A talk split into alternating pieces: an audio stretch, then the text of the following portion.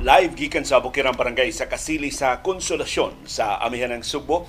Malipayong sayong buntag sa Domingo, Subo, Kabisayan ug Mindanao ug tanang mga Bisaya sa nagkalilain nga kanasuran sa kalibutan nga nakatsamba ug tune in live sa atong broadcast karong buntaga.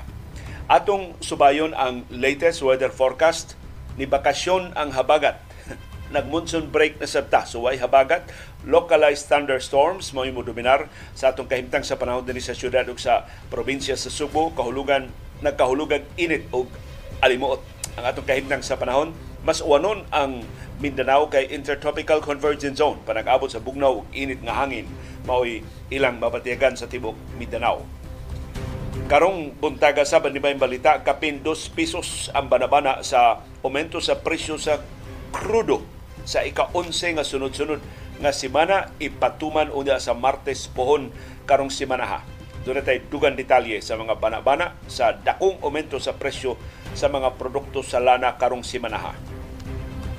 Karong budaga sab ang pasalig nga malibkas na sa dili madugay ang price ceiling sa bugas sumay kay nakabuylo na gyud ang ting-ani o nag-anam nag-us-us ang presyo sa local rice nga nadawat sa mga suppliers o ma-translate ni ngadto sa mas barato nga presyo ngadto sa mga retailers. Pero di pa gyud matuman ang 41 pesos per kilo nga price ceiling para sa regular milled rice o 45 pesos per kilo nga price ceiling para sa well milled rice. O karong budaga ato susihon ang Bangko Sentral ng Pilipinas. Dunay usa na to ka viewer ng utana unsa kalainan sa Bangko Sentral ng Pilipinas karon ug sa karaan nga Central Bank of the Philippines. Nganong gi-abolish man ang karaang Central Bank, nganong gitukod man ang bag ang Bangko Sentral ng Pilipinas. Tinuod bang nabangkaruta ang Central Bank atol sa administrasyong Marcos ug mo rason nganong gitukod ang bagong Bangko Sentral ng Pilipinas atong subayon ang atong kasaysayan karong buntaga. Karong buntaga sab ang West Philippine Sea. Gikonfirmar sa Armadong Kusog, gi-harvest gyud ang corals diha sa kabahin sa West Philippine Sea nga gipon sisukan sa mga barko sa China. So na tinuod ang pagduda sa Armadong Kusog sa Pilipinas. Doon na gani swarming nga mahitabo, ponsisok gani daghan kay maritime militia vessels, ang ilang harbison di ilang isda, hastang corals. Mo'y labing bililhon nga katigayon na nato sa West Philippine Sea kay mo Pinoy-anan sa atong kadagatan maunay mo preserbar sa atong maritime resources. Karong buntaga sab ang Gilas Pilipinas nagsugod na sa ilang closed door practices. Si head coach Tim Coe niingon di kay siya muhatag importansya sa mga friendlies o mga tune-up games mas importante para niya ang practice. Kay anha kuno sila makasuhito, sila tagsa-tagsa ka mga papel, ana siya maka familiarize sa mga magdudua sa sistema sa nga ipatuman sa Gilas Pilipinas atol sa Asian Games karong buwana. Ug sa National Basketball Association gitakupa na ang gate sa sabot-sabot dali sa Portland Trail Blazers ug sa Miami Heat ug di na gyud mabalhin si Damian Lillard sa Heat. So may mahitabo siyang demanda na di na siya ganahan nga mudua kun dili sa Heat. Pariporto naman siya sa training camp sa Blazers karong buwana ato na subayon kanong buntaga. Ug ang inyong mapuslanon nga viewers views. Dunay sugyot sa usak ka maestrado sa Korte Suprema si Marvic Leonel na mahimo ba ato ng tukion ang panginahanglan pag-limit sa ownership sa pribado nga mga sakyanan din sa Pilipinas.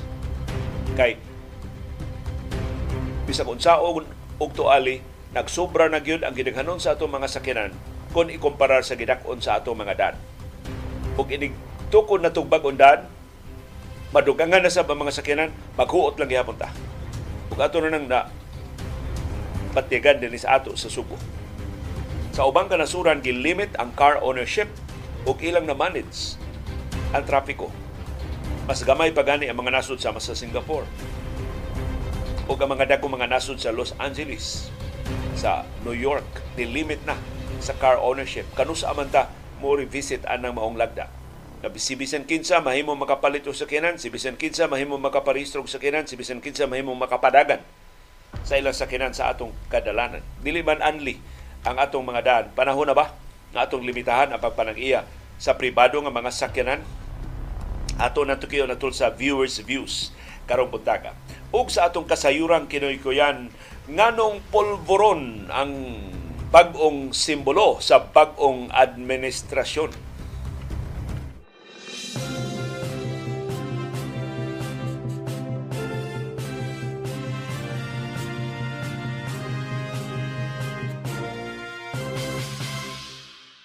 Kumusta man ang atong kahimtang sa panahon? Na wa ang habagat, dahilis, ni, ni Bia ang habagat, mo nagitawag sa pag-asa og monsoon break. So ay habagat sa bisan asang sa Pilipinas, localized thunderstorms mo yung dominar sa itong kahimtang sa panahon din sa syudad o sa probinsya sa Subo. Ang labing yano nga paghulagway ni retired pag-asa Business Director Oscar Tabada sa localized thunderstorms na perting inita inig kaadlawan o niya tungod sa grabing kainit mo evaporate ang kabahin sa atong bodies of water musaka nga to sa panganod unya magyungyong na siya hantod matagak pagbalik isip patak-patak kapag uwan pagpanugdog o pagpangilat inig kahapon inig kasayang gabi o inig ka kadlaw So muna ang dominar sa itong kahimtang sa panahon din sa syudad o sa probinsya sa Subo, sa Bohol, sa Negros Oriental, sa Siquijor, sa Leyte, Southern Leyte, Biliran, Samar, Northern Samar, Eastern Samar, Bacolod, Iloilo, o bahin sa Western Visayas o Antibok, Luzon. Apil na ang Metro Manila. Ang Mindanao ra maoy dili dominahan sa localized thunderstorms, intertropical convergence zone. Ang panag-abot sa bugnaw ug init nga hangin maoy mo dominar sa tibuok Mindanao. So mas dako ang ilang kahigaynon sa pag-uwan-uwan karong adlaw. Ug doon natay bonus para weekend atong gift gikan ni retired pag-asa Vice Director Oscar Tabada gihatagan ta niya og 7-day special localized weather forecast or outlook para sa Cebu City o Cebu Province sugod karong adlaw September 17 hangtod unya sa September 23. Matod ni Director Tabada ang localized thunderstorms mo yung dominar nato dinhi sa Central Visayas. Sugod karong adlaw, Domingo, September 17, hantod ugma Lunes, September 18, cloudy with sunny periods. Og doon na tayo patak-patak kapag uwan o pagpanugdog o pagpangilat. Ang atong chance of rain, 60% karong adlaw.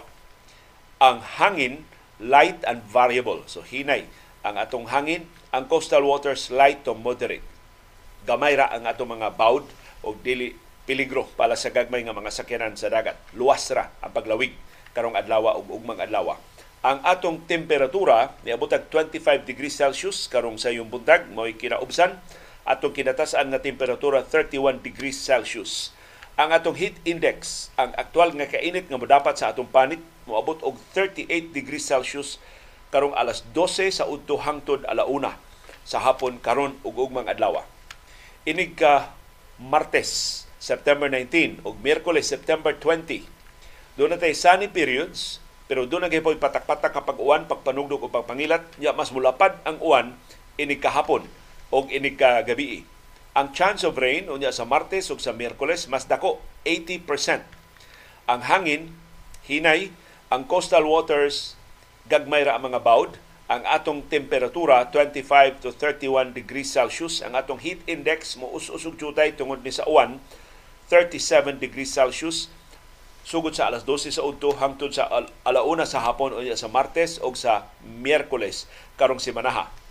Ini ka Huwebes September 21, Huwebes de, anibersaryo sa Marcialo, karong tuiga, o ini ka Biyernes September 22, cloudy with scattered showers.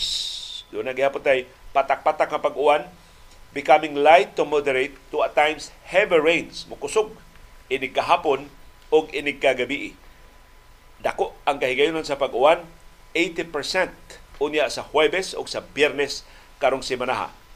Ang hangin south southwest magikan 10 to 15 kilometers per hour. Mukusog na jutay ang huro sa hangin. Ang atong coastal waters slight to moderate. Mudagko nagbawd, mudagko nagjutay ato mga bawd pero luwas gihapon sa paglawig. Ang temperatura 25 to 30 degrees Celsius mas tugnaw na mas bumugnaw ang atong temperatura. Ang atong heat index mo us-us pa to 36 degrees Celsius sugod alas 12 sa udto hangtod sa alauna sa hapon. Og inig ka Sabado, karong semanaha, September 23, patak-patak nga pag-uwan, inig ka buntag, mahimong light to moderate rains, sinagulan sa pagpanugdog o pagpangilat inig kahapon o inig ka gabi. Muusos og jutay ang atong chance of rain ngadto sa 70%. Ang hangin gikan na sa habagat, so mahibalik ng habagat ining higayuna 15 to 25 kilometers per hour. Ang atong kadagatan moderate. Mahimo ra gyud mulawig ang gagmay nga mga sakyanan sa dagat. Ang temperatura 25 to 30 degrees Celsius. Ang heat index magpabiling ubos 36 degrees Celsius alas 12 sa udo hangtod sa alauna sa hapon. Daghang salamat retired pag-asa Vice Director Oscar Tabada sa imong padayon nga pagtukaw, pagtuon ug mapailubon nga pagpasabot namo sa umaabot nga kahimtang sa panahon.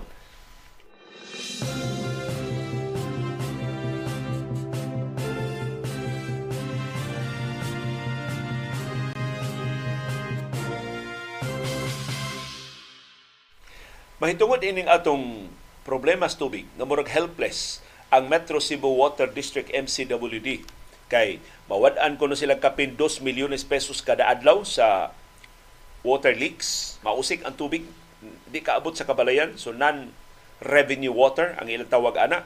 Nya kuno sila mahimo kay wa sila kwarta. Unya mangutang sila limitado ra ang ilang mautang nga kwarta. Dili pa igo pag ilis og bag-o nga mga tubo. Sa bag-o nga mga tubo sa atong ni leak na liki na busluto ng mga karaang tubo sa MCWD kay Osmeña Waterworks pabayana susukad pa na sa dekada 50 ang pipilas mga tubo nga giladlad sa atong Metro Cebu nga may franchise area sa Metro Cebu Water District. So kinahanglan sila tabang sa national government o sa local government unit aron maayo ang busluto nila nga mga tubo. Pero dili man di helpless ang MCWD. Nagkita ming Attorney Ralph Sevilla, na may Vice Chairman sa board sa MCWD sa niaging simana. Ug iya kong gisuginlan, so pa sila taktaka ni anhing Mayor Edgar Labella kay lakton man to ilang pagkataktak wa man masubay lagda. Doon na sila plano. Pag unsaon pag ayo ang nangaguba nga tubo usas gibasihan silang plano, di nila mahimong ilisdan tanan. So ang mahimo ra sa MCWD anam-anam nga pag-ilis sa mga tubo. So kanang excuse karon ni Chairman Joey Daluz nga way kwarta, dili na balido. Way kwarta kung imong ilisan ang tanan tubo. Pero kung imong anam-anamon pag-ilis, o kung mahimo ang labing busluton nga mga tubo mo una nimong ilisan, mahimo na sa MCWD. Unya, maminusa na ang leakage. Kaysa karon nga walang kahimuon. Musugot lang ka nga kapin 2 milyones pesos kada adlaw ang mausik sa busluton ng mga tubo sa tubig sa MCWD. Ang problema, bisan pag anam-anamon nimo og ayo ang mga tubo, wa man kagatultul sa mga tubo. Kay hantod karon ang MCWD, way mapa, hain mahimutang ang ilang mga tubo. Di ini giladlad ang ilang mga tubo ang ila bana-bana lang. Kay, wa man, wa man sila binlig mapa. Wa man, amot na uso na mapa ni ato sa pagladlad og tubo sa Osmeña Waterworks na mo'y gisundan sa Metro Cebu Water District. So, ang paagi nga nahunahunaan sa karaang board sa MCW gipanguluhan to ni Joel Mariu. Unya ang iyang vice chairman si Attorney Ralph Sevilla si Atty. Sevilla man isulti namo nga ilang nahunahunaan gitawag nila og A metering or area metering system. Ang labing tinamban pasayloa nga pag sabot nako sa A, sa area metering system nga gi pasabot ni Atty. Ralph Sevilla nako mao ni. Pag-designate sila og usa ka specific nga area. Pananglitan usa ka portion sa sa may daghan kay kabalayan karon dinhi sa ato sa Subo Butan na to, labangon. Usa ka portion sa labangon. Ilang i-designate ng iniyaha, ya butangan na nila o mga area meters. Pasabot palibutan na nilang metro kanang mga lugar para ang ang tuyo ra sa metro pagsukod pilay tubig nga musud anang lugar aron ila makumparar pilay tubig aktual nga niabot ngadto sa kabalayan. Dako gani kaayo ang discrepancy pasabot daghan kay glik. Mo na unahon nila kaayo. Unya, samtang gibutangan nila og area temporaryo man ang area metering, dili man ni forever. Aron lang ni pagsusi unsa ka grabe ang problema sa leakage. So, unsa mga lugar ang ilang unahon pagbutang og area meters kadto mga lugar nga ilang gidudahan pero wa sila ebidensya nga grabe kaayo ang kanang for example lugar nga hapit kada semana dunay leakage. Dunay i-report mga mulupyo basa man inyong tubo diri oh. dunay may mura magdunay leak. Kana usa nas mga timaan nga daghan daghan yung tela buslot diha kay hapit kada semana dunay may reklamo sa water leaks. So ilan ang palibutan og area metering system? So ilan masukod? Pila ka cubic meters ang masud. Anang lugar ha, pila ra ka cubic meters ang moabot ngadto sa kabalayan. Example lang. Nakasud 100 cubic meters. Ang niabot sa kabalayan 50 cubic meters ra. O di ang 50 na usik. Grabe ka yung usik aning lugar ha. So mo na ila dihang kubkubon, mo na ila dihang pangitaon, mo na gamitan nila diha og naman sila murag sensor nga mo detect og metal ilawom sa yuta or mo detect og running water ilawom sa yuta na sila kahimanan ang MCWD ana. So ana sila motingog sa ilang atensyon. Unya, while naa diha ang trabaho, ilang inon ang mga malupyo, sige sabot ta, grabe man kayo ang leak, mausik man ang tubig din he. Magsabot ta unsang orasa mi magpaagas aron mahibaw mo makasahod mo tubig. The rest of the day atong paungon kaya among ayuhon. So utang nato unsa may kasagaran igamit sa mga tao matag alas 4 sa kadlawon hangtod alas 8 sa buntag. So kanang upat ka oras maura na ang oras nga paandaron ang tubig dihan dapita. Ya sabuton ang mga malupyo pagsahod mo. Gamit mo anang orasa, ya pagsahod mo for the rest of the day kay among pagmon kay among ayuhon. Among among tarungan ang leak. Ingon sa ni Sibilia, doon na sila pribado mga kompanya gi-partner adto nga mo'y mo tabang nila at nga dunay mas modernong kahimanan sa MCWD. Nya, doon sila sabot sa sharing sa kung ma, maayo ba ang leak. Pero mao lagi, itangtang man sila ang karang board ni anhing Mayor Edgar Labilla. So wa na to mapatuman. Ug sama sa ubang mga ahensya sa gobyerno unsa gani planos karang administrasyon ibasura gina sa bagong administrasyon. Bahala nag unsa ka mapuslanon, bahala nag unsa ka matinabangon ngadto sa panginahanglan sa kinabag-an sa atong katawan. So anugon ang area metering system nga makalocate unta anam-anam nga malocate sa mga leaks o anam-anam nga mo ayo sa busluton nga mga tubo sa Metro Cebu Water District. Napulihan tag administrasyon sa MCWD nga wa pa gani kasugod ni surrender na. Ato na lang usikan ang kapin 2 milyones pesos nga balor sa tubig kada adlaw nga dili kapuslan, dili maadtos kabalayan, dili ma kuhaan og kita dili makitaan sa Metro Cebu Water District.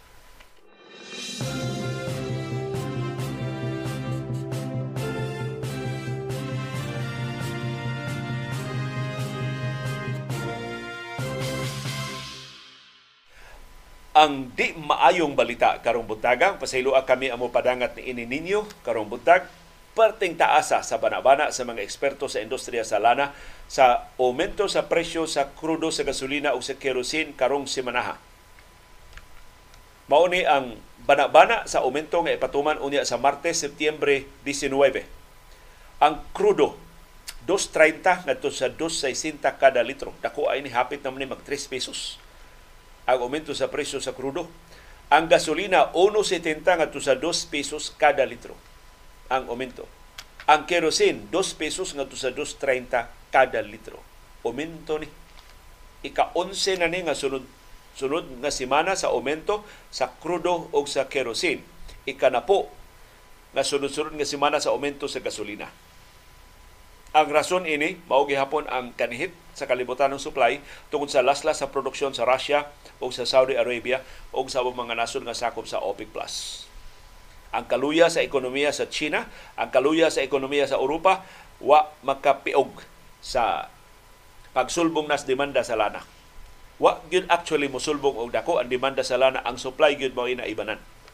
Ang manamana aros na iban nga supply labing menos 1.3 million barrels per day ang naiban. Ang 1 million ana gilaslas sa Saudi Arabia gikan sa ilang produksyon, ang 300,000 barrels ana gikan sa Russia sa iban sa ilang inalong nga exports sa lana. So mao ni ang tait ang epekto ini mao ang pagsaka sa, sa presyo sa mga palaliton. Ang mga manufacturers ni pahibaw sa Department of Trade and Industry sa ilang plano. Pagpasaka sa ilang presyo gibalibaran kunuhay sila sa DTI pero nahibaw tag unsay tinuod nga nahitabo. Sa wa pa mo pahibaw ang mga manufacturers nagsige na ugsaka ang presyo sa ilang mga produkto. Kay dunay suggested retail price ang DTI para sa atong basic commodities o prime basic necessities o prime commodities pero ubos gud sa price act ang mga manufacturers makahimo pagpasaka sa ilang presyo by not more than 10%. More than 10% kana kalapasan na, na sa Price Act. Imbestigahon na kaana, kasuhan na kaana. Pero og anamanamo nimo og aumento, dili kaabot, dili mo lapas og 10%, mahimo ra gyud. Mo na nahitabo sa atong presyo sa instant noodles, sa atong presyo sa sardinas, sa atong presyo sa mga bugas o lamas, gianam-anam ra. Ug pasaka ang presyo o karon takulahaw na lang natong mabantayan, di naman paigo ang atong budget. Kaniya ang atong sweldo makapuno og jutay anang grocery bag. Karon mo katunga naman lang. Mula pas na lang jutay katunga ang maso dili na gyud mapuno. Maunay epekto sa pagsigi og saka sa presyo sa lana nanakod na sa presyo sa naguna nato inadlaw nato nga mga panginahanglan.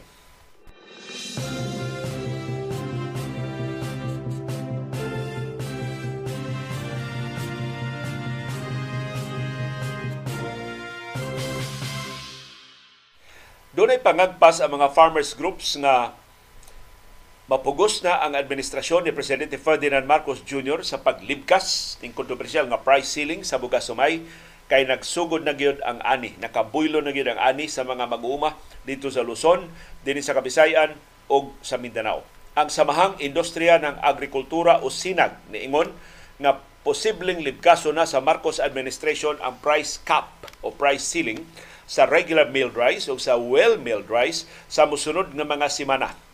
Matod sa sinag, ang ani sa mga basakan nakabuylo na. Mo nang ilang gipaabot ang presyo sa bugas sumay magsige na ni og us-us sa musunod nga mga semana. Inig abot gyud sa Disyembre matod sa sinag ubos na gyud mao na kinaubsan sa presyo sa bugas sumay posible mo abot na kuno ang presyo sa 43 pesos to 44 pesos per kilo. So mas taas gyud gihapon kaysa price cap nga 41 pesos per kilo para sa regular milled rice. Kung makabuylo na gyud ang ani sa mga basakan dito sa Nueva Ecija o kasilingan ng mga probinsya sa Luzon, Deris Bohol, sa Negros o kasilingan mga lugar din sa Kabisayan o dito sa Cotabato o kasilingan ng mga probinsya sa Mindanao muus-us na gyud ang presyo sa bugas sumay.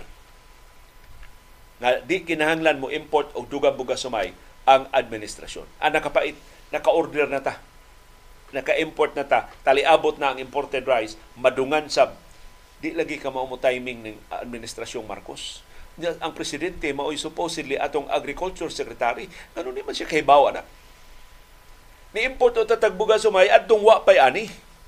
Aron nga di ni mo saka ang presyo pero naglangay-langay man sa import kay nisaka man sa ang presyo sa imported rice.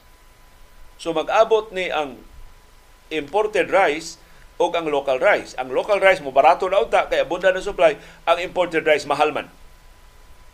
Kay naaman ta sa kinatasaan nga ang, ang sa presyo sa bugas sumay sa global market in 15 years. So, ig-abot sa mas mahal nga imported rice, mabira og apil ang presyo sa local rice. Daghang salamat sa pataka ng mga lagda sa Administrasyong Marcos sa atong industriya sa bugas sumay. Pero matod sa mga mag-uuma, wa na ginunta kinahanglan ang importasyon, wa ginunta kinahanglan nga tangtangon ang buhis sa imported rice nga mo'y gisugyot sa mga economic managers ni Presidente Ferdinand Marcos Jr. Matod sa sinag, ining tapos karumbuan sa Setyembre, okay na gyud ang abunda na ang supply sa bugas sumay sa Pilipinas. Kay Inigtapos sa Setyembre, ma-harvest na ang kinabag-an sa mga basakan ang mahibilin 2.7 million metric tons na lang ang harvestonon sa nakalilain ng mga lugar din sa ato sa Pilipinas. O pipila ka mga rice retailers na report na nga ang presyo sa bugas sumay gikan sa ilang mga suppliers inanay na sab nga niubos.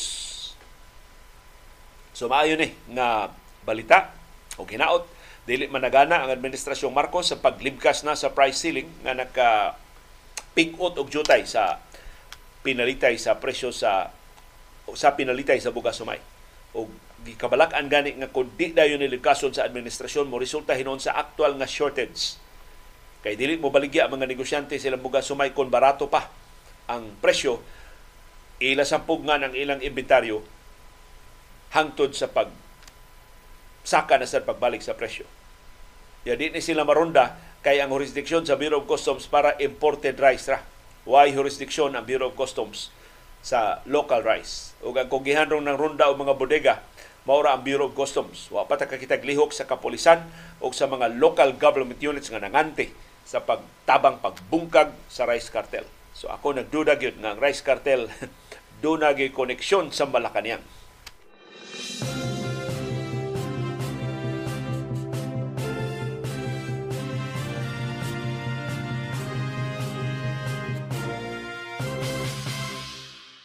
Gipasalig sa Department of Trade and Industry nga dili madayon kining aumento sa presyo sa basic commodities sa basic necessities of prime commodities. Mao man ang ilang description sa atong inadlaw nga mga panginahanglan.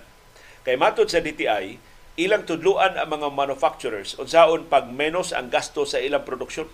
Gigas DTI.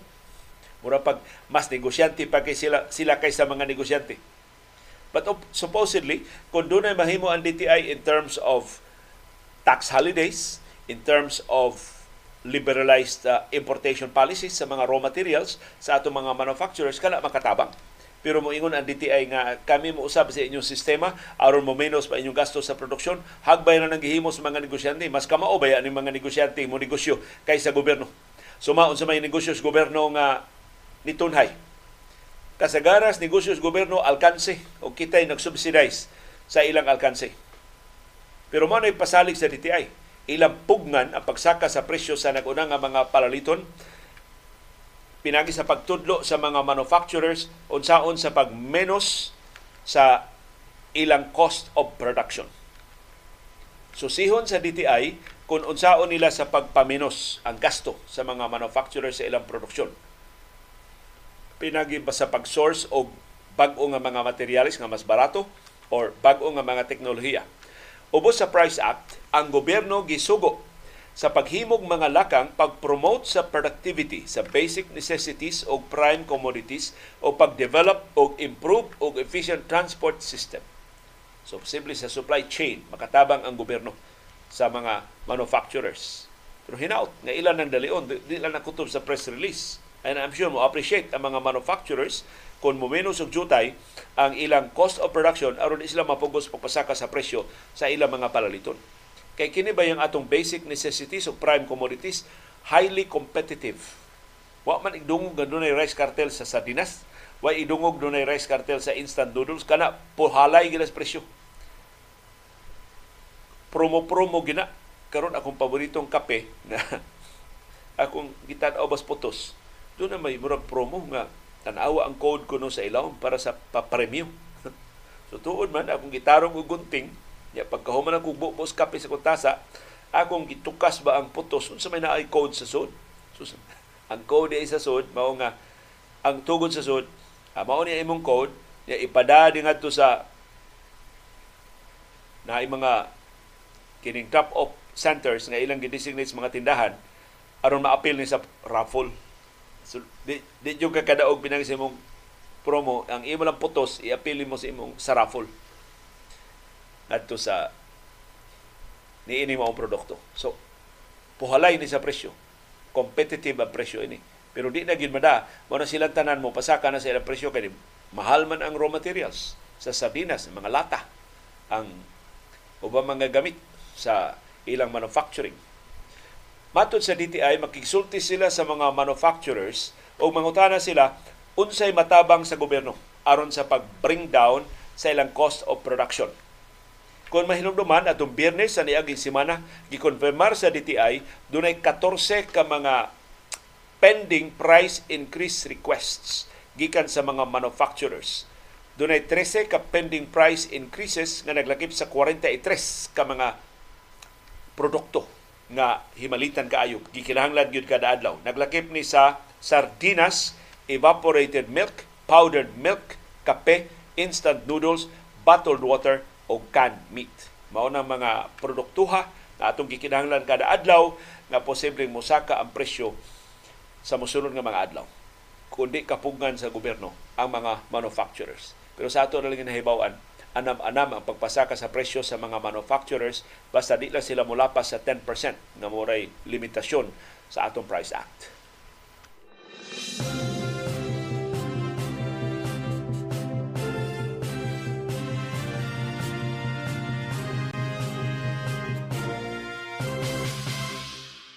si Presidente Ferdinand Marcos Jr. nakita na sab ni tanaw gyud excited kay ni tanaw sa lumba sa mga sakyanan dito sa Singapore. O kini ni normal nga behavior ha sa usa ka presidente nga bisan pag naglisod-lisod iyang nasod mo dalikyat gyud siya.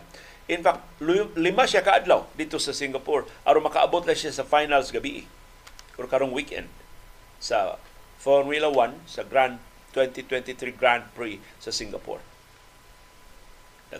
nag-headset ang presidente, minaw tayo siya sa annotation, sa conversation dito sa mga motorista ng lumba. Lingaw kay iyang dagway. Murag why, why crisis mo gasumay? Dili sa ato. Murag lang why crisis atong utang, pati na dakuha. Pala utang kay ang administrasyon, gipunan niya ang dako na kayang daang bigibilin nga utang sa administrasyon ni kanhi Presidente Rodrigo Duterte. Pero ang press release sa Malacanang, ang iyag yung main nga tuyo dito sa Singapore, motong iyang diskurso sa 10th Asian Summit dito sa Singapore. Murag ni siya economic forum ba nga siya mo speaker. So si mo sinahitabo na late pagid siya sa kalihukan. Mao iyang mo gipang gipasigarbo sa wala kaniyang dili katong lumba sa sakyanan kinsa may maka-justify in town adto siya Singapore or lumba sa sakyanan. Ang iyang pagtalya ang iyang hapin katong iyang speech sa 10th Asian Summit dito sa Singapore atong Miyerkules. Atol gid siya birthday.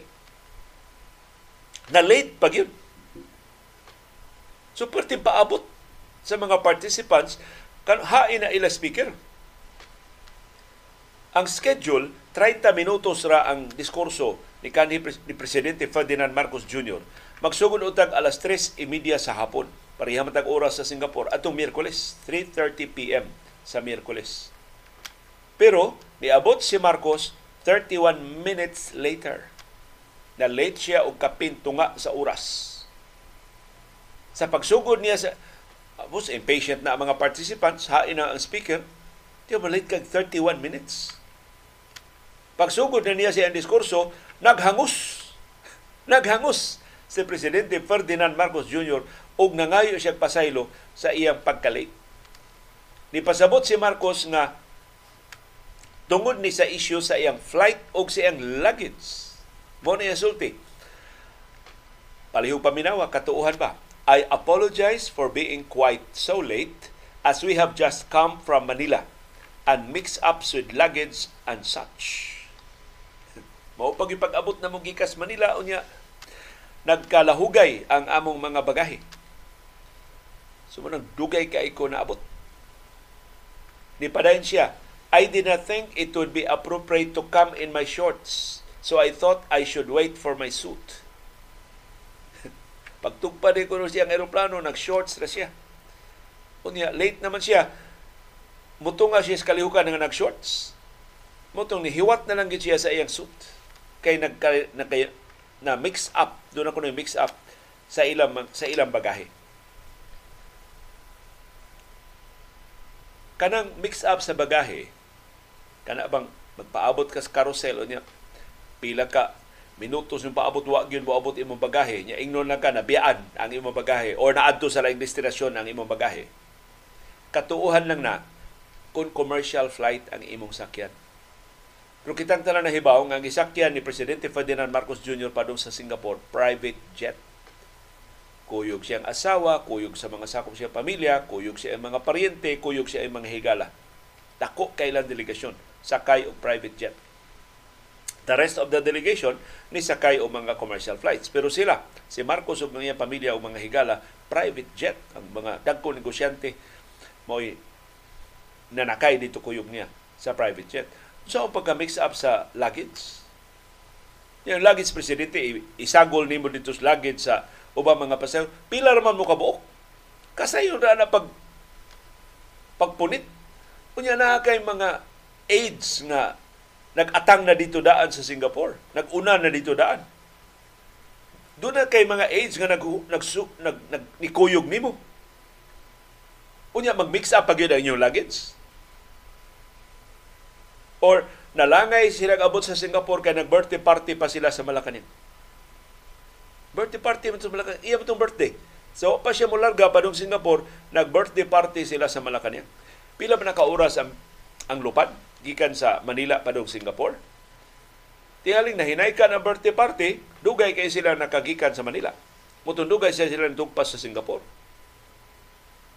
Ya kahibaw ka nga ang imong labing importante nga tuyo sa Singapore imong speech, mag-shorts ka. Diya sa aeroplano. Wa kay tarong kabuot pag una-huna nga malangay gani flight ready na ko. Diretso lang ko kanaw sa aeroplano, diretso lang sa venue. Di kay magpaabot pa ka sa imong luggage. Private jet na asosyaro way butanganan diya sa imong suit. Di ka gusto mag-umo sa imong suit? O sige, ayaw pagsulog og suit. Pero ang imong pants, ang imong slacks, ang imong shirt, wa ready na. May magtaon na kada ang necktie. Di na magumo sa necktie di sa aeroplano.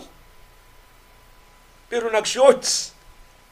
So maybe ang parties malakanyang gi-extend hantod sa private jet. Ug ang tinuod nga hinungdan dili ang mix up sa luggage kun dili ang pagpahuwas. Tek na sobraan ang party-party. Kilala magpahuwas o na presidente aron dili lango tan-awon dito inig diskurso ni di makayungi dili makayuring ang iya sinultihan atol siya diskurso paita sa atong presidente mura gadua-dua ang ilang press release mao toy kina-importantihan yang tuyo sa Singapore na late og 31 minutes ya binuang pagid ang excuse. Mura bag mailad lang taniya bisag unsa lang iyang ipanulti nag-expect siya mo yango yango lang gihapon ng katawhang Pilipino. Sama sa tong gihimo sa diktadura sa iyang amahan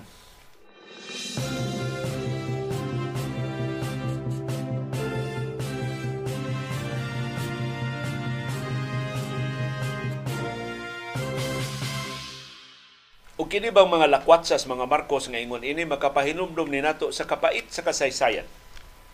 Nagibilin sa diktadura siyang amahan. Nang doon naman tayo viewer nga nangutana, nganong Bangko Sentral ng Pilipinas na manroingan sa atong Central Bank? Naunsa naman na itong karaang Central Bank sa Pilipinas? Tinuod ba nga pagkabangkaruta? Na bangkaruta itong Central Bank mo itong kipulihan ining Bangko Sentral ng Pilipinas. So ni suway kog utingkay og mga kasayuran. Ang ako nabasahan nga para nako labing komprehensibo nga asoy unsay nahitabo sa karaang Central Bank. Kining kolom ni Bu Chanko sa Philippine Star. Matod niya kan a country's president bankrupt in its central bank? Ang presidente makabangkaruta ba sa central bank? Ferdinand Marcos did that in 1983 mo gibuhat ni Ferdinand Marcos Sr. atong 1983 sa pagka, pagpatay ni Ninoy Aquino. O karon ang atong henerasyon, mato ni Bochanko, ang mga magbubuhi sa Pilipinas hangtod karon padayon pang nagbayad sa utang sa Central Bank of the Philippines nga giusik-usikan lang sa diktadurang Marcos. Bisan ang wa pa mga tao atong 1983 karon itabang nagbayad sa utang sa Central Bank ni Marcos nga iyang gibang karuta. Mato ni Bochanko kahinumdum siya ini mga higayuna kay nagtrabaho na siya sa Philippine National Oil Company, PNOC, niadtong higayuna. Ang Saudi Aramco nga mo'y atong palitanan og lana, di na mo baligya og krudo sa Pilipinas.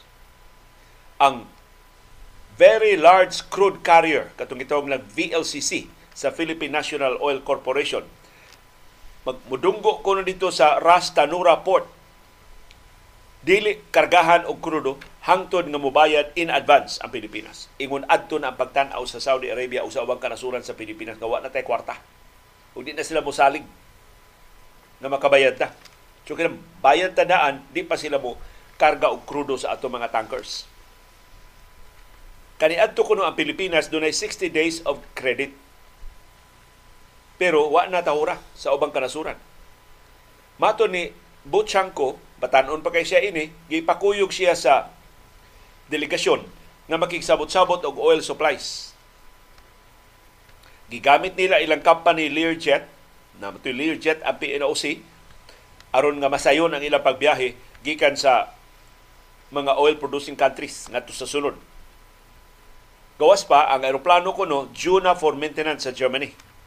Mao man kuno ang direksyon so gipasakay na lang sila pero nahinumduman gini ang ilang mga piloto nagda og pipila ka mga duffel bags nga puno sa dollar bills aron pag bayad sa refueling sa aeroplano o sa uban gikinahanglan nga mga serbisyo. So hasta mga aeroplano dili i-refuel kung dili cash ang bayad. Dili mo bayadaan. Ang credit cards kaniadto dili na i-honor sa mga oil producing countries tungod sa kapait sa panalapi sa Pilipinas. Ang tibuok kalibutan na hibaw nga si Marcos ni bangkaruta sa ekonomiya sa Pilipinas. Wa na igo nga dolyar ang Central Bank aron sa pagbayad sa imports apil na sa medisina, sa mga gatas sa mga bata o sa mga batakan ng mga panginan. Has kapaita. Nahutdan tag dolyar ang Central Bank ni atong higayuna Mauto ang mga adlaw human sa pagpatay ni Ninoy Aquino.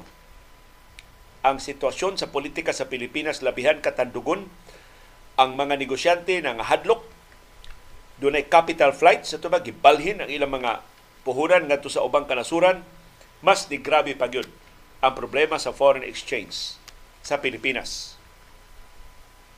Si kanhi Primero Ministro Cesar Verata Nabalaka ka sa sitwasyon, iyang gida si kanhi Central Bank Governor Jaime Laya ug ang pribado nga representante sa Monetary Board na si Cesar Buenaventura ngadto sa New York. Sila tuto nakigsulti sa mga bankers sa New York pakig-negotiate nga ayaw mo kabalaka, ligon ang ekonomiya sa Pilipinas. Wa sila kahibaw sa tinuod ang sitwasyon. Paglingkod pa lang nila sa mga pangu sa mga bangko dito sa New York nga nagduma sa mga account sa Pilipinas. Giingnan dayon sila nga ang Philippine Foreign Exchange Reserves gipaburot ni Marcos by 600 million US dollars. Sus, matod ni Bilabitura dahil na-interview siya ni Buchanko, mura kuno sila gihubuan silang karsunis. Pati uwawa nila at tubangan sa mga bankers nga mas nahibaw pa mga bankers sa New York sa aktual nga sitwasyon sa Central Bank sa Pilipinas kay nila.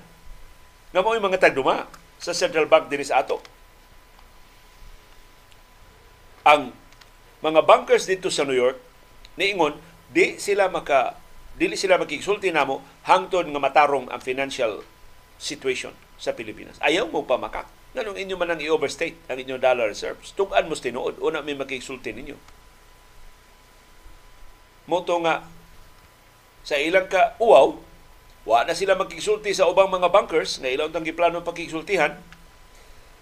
Si Prime Minister Vera, Cesar Verata nga mo si Finance Secretary ni Finance Minister nitong higayuna ni angkon wa gyud siya kalibutan. Unsa nahitabo si Laya nga moy gobernador sa Central Bank nitong wa gyud kalibutan. Unsa nahitabo siyang kaugaling bangko.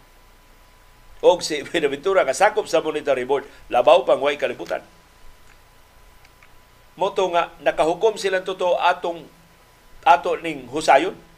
Aron nga makabayad patas atong mga utang. Kay kun wa na tay dolyar di na tagabayad sa atong utang mo default ang Pilipinas. Mabangkaruta na gitag tinuod. So dili sila balik sa Manila aron pag-verify sa kasayuran tinuod bang gipaburot ni Marcos ang atong dollar reserves by 600 million US dollars? Ilang gi kontrata ang SGV sa pagsusi sa record sa Central Bank? Ug tuod man nakitaan sa SGV ang overstatement na 600 million US dollars. So niya itong higayon na si Berata, si Laya o si Benaventura na kumbinser bangkaruta na ang Pilipinas. Unsay rason? Nagkalilain ang mga rason. Una, ang mga kronis ni Marcos, wa mobayad silang utang sa Philippine National Bank, sa Development Bank of the Philippines, o sa Government Service Insurance System. Ya sila may kinadak ang utang na krisis, na apiki kining tuto ka mga financial institution sa gobyerno. Naapektuhan sab ang mga crony banks, ang Traders Royal Bank o ang UCPB. Kay utangan sa mga cronies, wasan mo bayad ang mga kronis. Ngano mobayad ang mga kronis? Kay ang kwarta imbis gamiton para sa ilang negosyo, gigamit man sa ilang mga luho.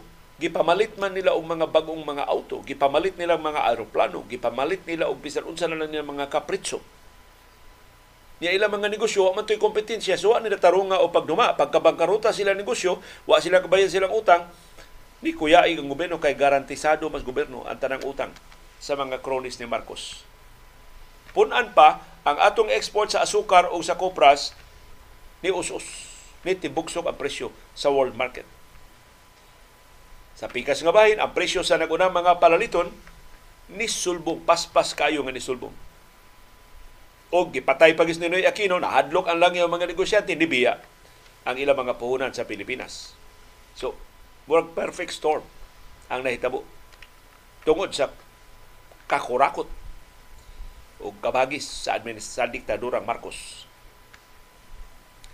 Nga nahibaw man ang mga bankers, nagi bakakan silang Marcos, nagi overstate, gipaburot ang atong dollar reserves by 600 million US dollars. Nasakpan din sa mga bangko na ang mga sanga sa Philippine National Bank naghuwamay ra og mga kwarta. Dunay PNB branches nga mopada sa ilang dolyar ngadto sa mga branches sa laing time zone. Unya, kuha og pagbalik ang kwarta sa di pa mangabli ang branch nga nagpada sa maong kwarta. Aron paghatag og impresyon na mas daghan ang dolyar kaysa aktual nga gihuptan sa Pilipinas. So, nahugno silang Virata, Silaya, ug umang mga economic manager sa administra diktadura Marcos nga wa na dolyar ang Central Bank. Di na silang kabayad sa basic imported necessities sama sa lana. Sa uban na itong inadlaw nga mga panginahanglan. Motong ingos Virata, wa na tayo laing kapilian mangayo ta og debt payment moratorium. Doon na tayo 20 billion US dollars nga utang nga bayranan na na Juna. So, manghangyo ta sa 300 ka mga bangko nga mo itag iya ining 20 billion US dollars na itong utang nga mo moratorium ta. Di una ta nila pabayron. Pero pag panawag nila sa mga bangko, di makikistorya ang mga bangko. Di gani maminaw sa ilang hangyo. Ingon adto ang distrust sa banking community. Tiyaw mo na nasakpan nga gi-overstate ang atong dollar reserves. Unsa may atong credibility? Wa na tay credibility ngadto sa international banking community. So wa gani makikistorya ni Birata ang kadakuan sa mga bangko. Tusunod na hunahuna ang Birata, kinalatag bagong gobernador sa Central Bank nga katuuhan sa ubang kanasuran. So ngita sila. Si Jaime Laya na wad na og credibility, sip-sip ra kay siyang Marcos, wa siya kalibutan hitabo siya bangko sa may international bank nga mosalig niya. So nangita sila kinsay mga banker sa Pilipinas nga ngilngig og reputation sa gawas sa nasod. Ila nakitaan si Jobo Fernandez. So, wa gid mo sugos Jobo ko. Kalisod na lang problema kanindot sa kong trabaho diri sa akong pribadong bangko. Ni balibad si Jobo Fernandez.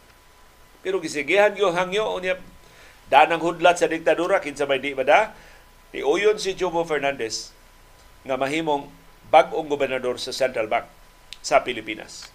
Pero naging meeting siya ni Berata aron pagsusi sa kinatibukan sa sitwasyon. Human ko sa briefing ni ingon si Jobo Fernandez, Gentlemen, the way this looks, it seems we are just shuffling deck chairs on board the Titanic.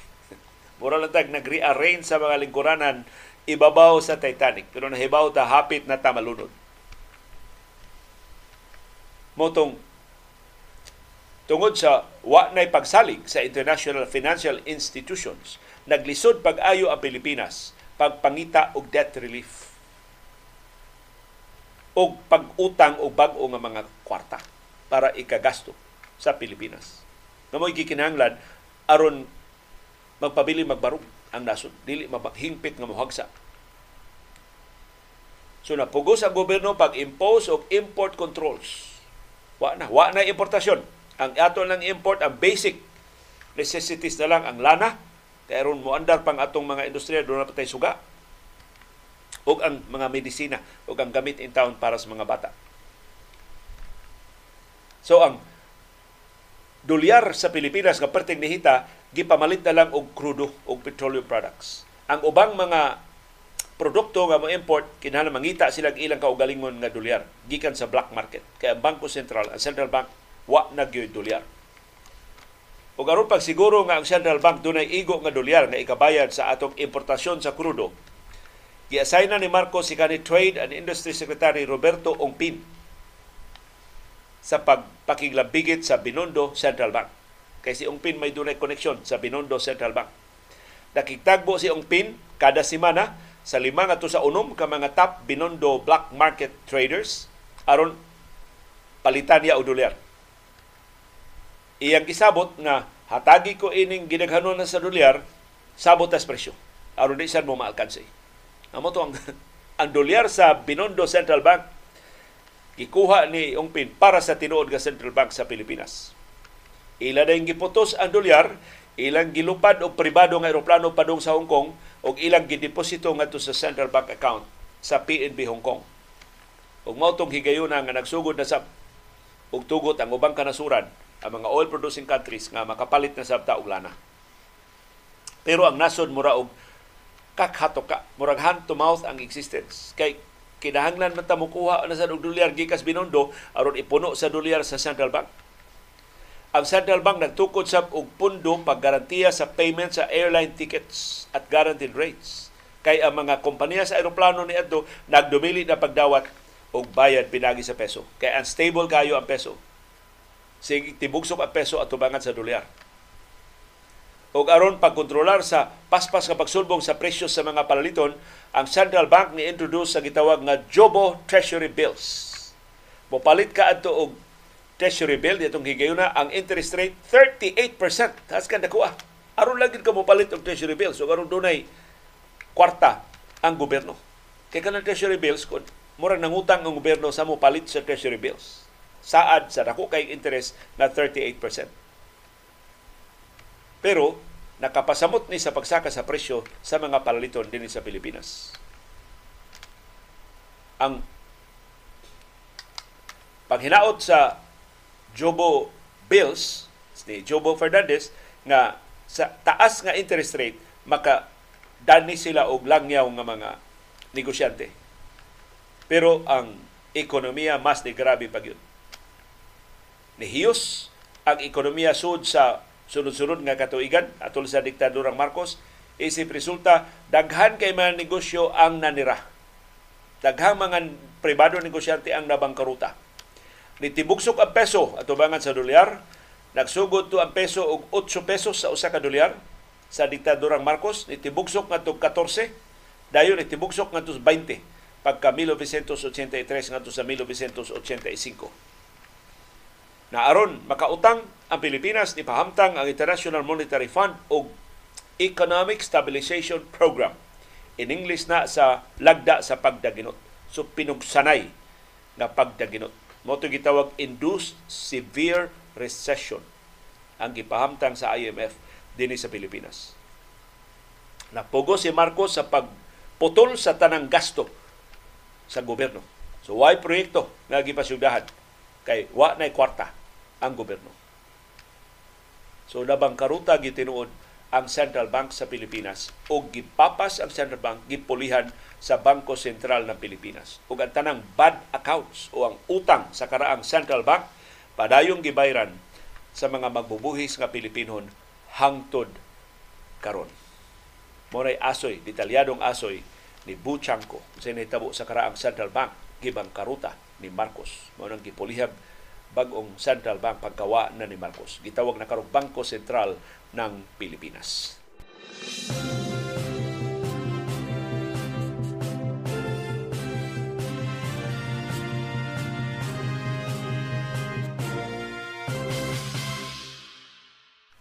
Kinsa may nagtukod sa bag-ong Bangko Sentral ng Pilipinas?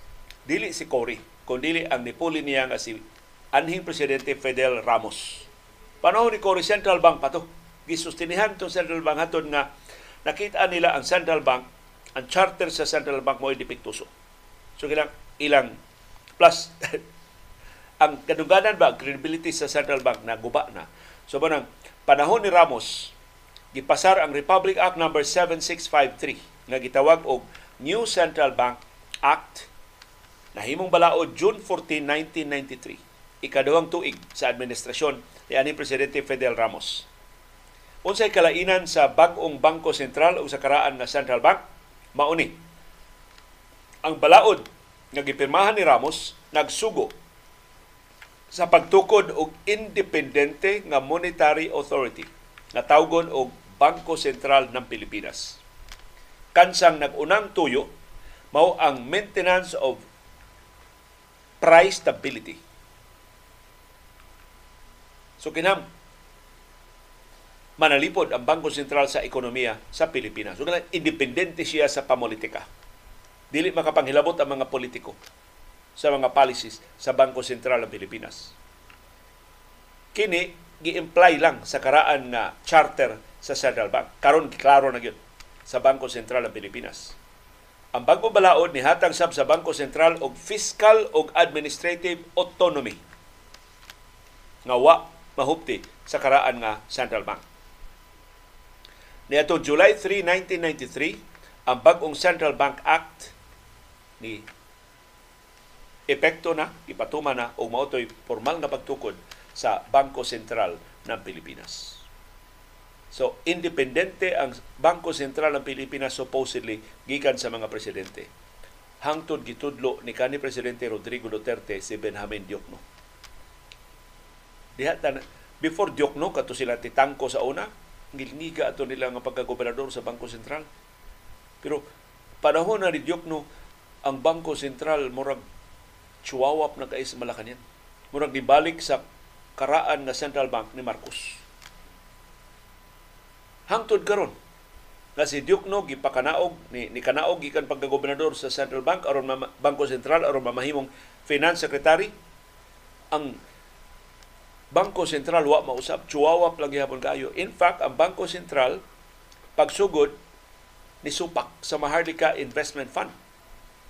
Kay di niya ipagamit ang iyang kwarta sa Maharlika. Unsa pa may iyang gamiton pagpalalipod sa nasudnong ekonomiya kung dunay mga external shocks doon mga financial crisis sa ubang kanasuran. Pero, tungod sa ka, ang bagong gobernador sa Bangko Sentral, rekomendado ni Diokno, Andre Dabuna ni Diokno, ni sugot. Si Felipe Medalla ni sugot. O ang Central Bank, ang, bank, ang, ang Bangko Sentral usa sa mga sources of funds sa Maharlika Investment Fund. Diha nas medalya na naway sa Maharlika sa diyang wa i-renew ang iyang appointment pag-expire siyang term isip gobernador sa Bangko Sentral ng Pilipinas. So kuyaw, atong bantayan ang atong Bangko Sentral ng Pilipinas kay ang iyang gipulihan nga Central Bank gibang karuta sa amahan kakuyaw kun mo sa buhaton sa anak si Bako layo rato tabukon og pito ka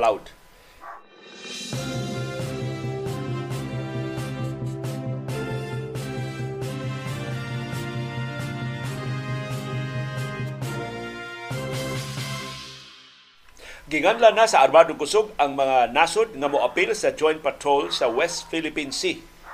Ug ang mga ngan makapakugang. Dili ra man ang Estados Unidos ug ang Japan. Kay mo nato og mauray mukuyog sa Joint Patrol. Niya na ang mga ngan gilista sa Armadong Kusog. Bulos ni sila ni padayag og interes nga moapil sa Joint Patrol. Of course naguna sa listahan ang United States. Ikaduha ang Japan. Ikatuto Australia. Ikaupat Malaysia significant ni kay ang Malaysia suod ni China. Pero ang Malaysia mo appeal og patrolya sa West Philippine Sea o sa South China Sea. Ngano kay ang Malaysia gi apiki man sab sa China. Doon na may kabahin sa nasudong teritoryo sa Malaysia nga sigihan na sad og swarm sa mga maritime militia vessels o sa China Coast Guard vessels. Ikalima, Pransya. Ikaunom, India. Uy, makapakugang ni. Kaya ang India aliado sa China Kuyog sila sa BRICS.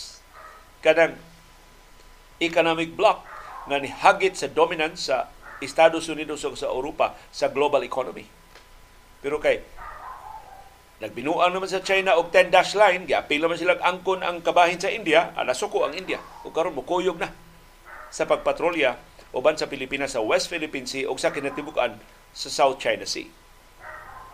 Ikapito, Canada. O ikawalo, Singapore.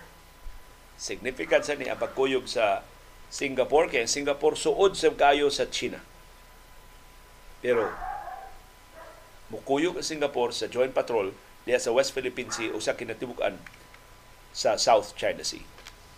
Matod sa Department of National Defense, tungod sa nagkagrabi nga hulga diya sa West Philippine Sea, gikinahanglan sa Pilipinas ang tabang sa like-minded countries sa mga nasod nga nagtuo sa international law. Nagtuo tahod sa UNCLOS, United Nations Convention on the Law of the Sea, o niila sa pagdaog sa Pilipinas niadtong 2016 nakakuha arbitral ruling sa Permanent Court of Arbitration nga ang West Philippine Sea dili iya sa China kung dili kabahin sa nasunong teritoryo sa Pilipinas. So atong tan-awon kung unsa nay kanu unsay sunod nga schedule nagsugod na ang joint patrol sa Pilipinas ug sa Estados Unidos kanus aman ang mas dako mas lapad nga joint patrol nga apila na ni ining nagkalilain nga kadasuran atong iphon pila ni ka mga nasod Number 1, US. Number 2, Japan. Number 3, Australia. Number 4, Malaysia. Number 5, France. Number 6, India. Number 7, Canada. O number 8, Singapore. Na walo ka mga nasod ang muapil na sa joint patrols uban sa Pilipinas diha sa West Philippine Sea o sa South China Sea.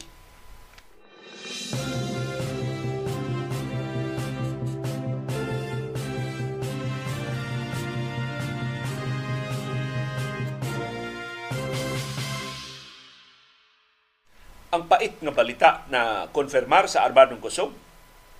Giharvest gyud ang corals. Di atong lugar sa West Philippine Sea nga giponsisukan giswarm sa mga barko sa China. Matod sa Armadong Kusog sa Pilipinas, dunay konfirmado na nga dunay massive coral harvesting nga nahitabo diha sa Rozul Reef sa West Philippine Sea. Kay Huban may kunog tapok sa mga barko sa China, diyang nibiya na mga barko, gipa dadan sa armado kusog sa ilang mga divers. Ug tuod man, pagpahigayon nilang underwater survey, ilang nakita nahawa na ang mga corals. Sus nabungkag na mga corals dito sa ilawom gipanguha. Massive coral harvest ang nahitabo sa China. Wa na corals nga nahibilin dito sa ilawom sa West Philippine Sea Dunay mga corals nga nangabali, dunay mga corals nga nangabuak, dunay mga corals nga tipaka na lang may nahibilin dito sa sawg sa dagat. So matod sa Armadong Kusog, magpalaban sila sa mga siyentipiko, sa mga eksperto sa corals aron paghimo og mas komprehensibo nga assessment unsay kadaot nga nahimo atong massive nga coral harvesting nga gipasugdahan sa China ang lugar nga gikuhaan og corals kabahin sa exclusive economic zone sa Pilipinas. O dito magponsisok ang mga barko sa China, ang China Coast Guard, ang naval ship sa People's Liberation Army o ang mga maritime militia vessels. Kagrabe sa pagpanghasi sa China diya sa West Philippine Sea. Kini importante ni ang ato na ning marine resources mo ilang gihilabtan giguba na daan ang atong corals des pagtukod nilang artificial islands kay ila man ang gibukbok ila man ang gisemento ila man ang gibutangag mga konkrito sa ilawom nga bahin sa dagat. So tanang corals des ilawom nangaguba na na wa pinoy-ana ng mga isda. Karon sige pagidi ay ang ilang coral harvesting. Massive coral harvesting. So di lang isda mo ilang gitilok diya sa West Philippine Sea. Hasta ato mga corals nga mo pinoy-anan sanayanan sa mga isda. Ila na sang gikuha.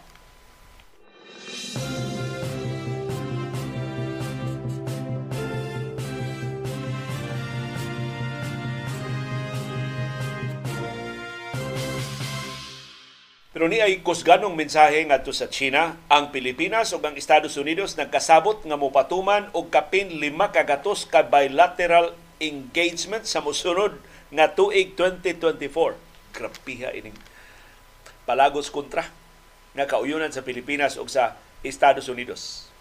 Nahukman kining pagpatuman sa kapin lima ka ka bilateral engagements atol sa tigom sa kadaguan sa Pilipinas ug sa Estados Unidos. Ang mga opisyal sa Armadong Kusog nilingkod sa labing dago mga opisyal sa US Indo-Pacific Command sa tinuig nga Mutual Defense Board Security Engagement Meeting dito sa General Headquarters sa Armadong Kusog sa Kampo Lapu-Lapu. Gitapos ang tigom at Huwebes sa niaging semana ang tigom tali sa mga opisyal sa militar sa Pilipinas o sa Estados Unidos gipanguluhan sa hepe sa Armadong Kusog sa Pilipinas nga si General Romeo Browner Jr. o sa pangu sa US Indo-Pacific Command nga si Admiral John Aquilino. Ang kapin lima kagatos ka mga bilateral engagement sa 2024 maglakip sa daghan kay mga military exercises, maglakip og high-level exchanges tali sa mga nasod di lang sa Pilipinas ug sa Estados Unidos og ingon man security cooperation activities og strategic vision apil na ang maritime security, information sharing o capacity o capability development og uban pa. Haskang grabihan. Kapin lima kagatos ka mga kalihukan sa Pilipinas ug sa Estados Unidos ang ipatuman unya sa sunod tuig. Si Browner o si Admiral Aquilino nagkauyon sab nga paspasan ang paghingpit sa mga EDCA projects sa og 63 63 pa ka mga proyekto sa mga basing militar nga gamiton dunay access ang Estados Unidos. So naniguro sa Browner, pagamit mo sa mga base kato inyong gisaad ha, 63 ka mga proyekto ang pasyudahan. So di lang ni sa mga base, hasta sa communities. So kato mga lugar nga apay tarong dano, apay tarong taytayan, himuan ug daan ug taytayan sa Estados Unidos. Pero ang Estados Unidos ni pa saliring na sab sa ilang hangyo. Matod sa Estados Unidos, kanang siyam nato ka mga military bases nga gipaubos daw sa EDCA, dugangan pa na nato ha. So mananghin ang Estados Unidos mo gamit og dugang pagyud nga mga base ubos sa Joint Defense Agreement tali sa duha ka nasod. So kanang EDCA mohatag man access sa Estados Unidos may mungusod gawas ang ilang kasundaluhan, magdaog mga ekipo, magdaog mga armas, magdaog mga bala diya sa atong mga basing militar. Siyam ka mga basing militar ang gipaubos karon sa EDCA nang hangyo nihirit ang Estados Unidos nga dugangan pa. Usa ang original nga mga basing militar nga makasud gawas ang puwersa o mga ekipo sa Estados Unidos mao ang Mactan Benito Ibuen Air Base sa siyudad sa Lapu-Lapu. Munang matag karon unya maka dungog mong dahunog sa mga dagko kay mga choppers. Doon mga fighter jets usahay nga mulabay diri sa among nahimutangan kabahin na, na sa US fleet nga naa karon magparada sa Mactan Benito Ebuen Air Base. O kabahin na sa training, ilang gitrain ang mga piloto, ang mga sundao sa Philippine Air Force nga nagbase sa Mactan Benito Ebuen Air Base usang paggamit ang labing moderno nga mga ekipo sa surveillance o sa gubat. Nga naa magbase na karon sa Mactan Benito Ebuen Air Base. O times 9 na ubang mga basing militar gibutangan sa ubag o mga ekipo sa Estados Unidos. O hinaot ato mapuslan kini mong alyansa dili aron pag pangita og gubat kun dili aron pagparalipod sa atong kaugalingon gikan sa gubat.